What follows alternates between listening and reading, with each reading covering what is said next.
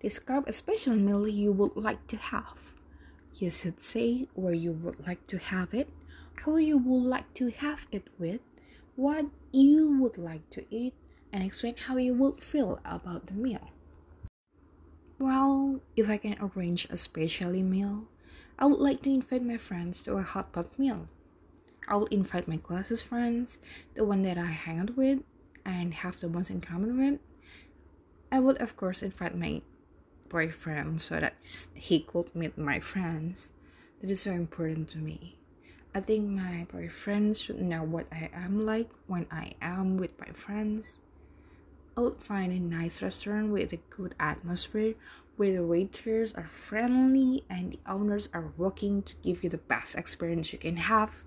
I would not choose a big monstrous place where everything would seem so impersonal, but instead a restaurant that has a family ambience. I would order hot pot with lots of meal, lamb, beef, fish, tofu. I'm getting hungry just thinking about it. I would also order some nice vegetable and noodles. And to top it off, some ice cold beer to wash it down.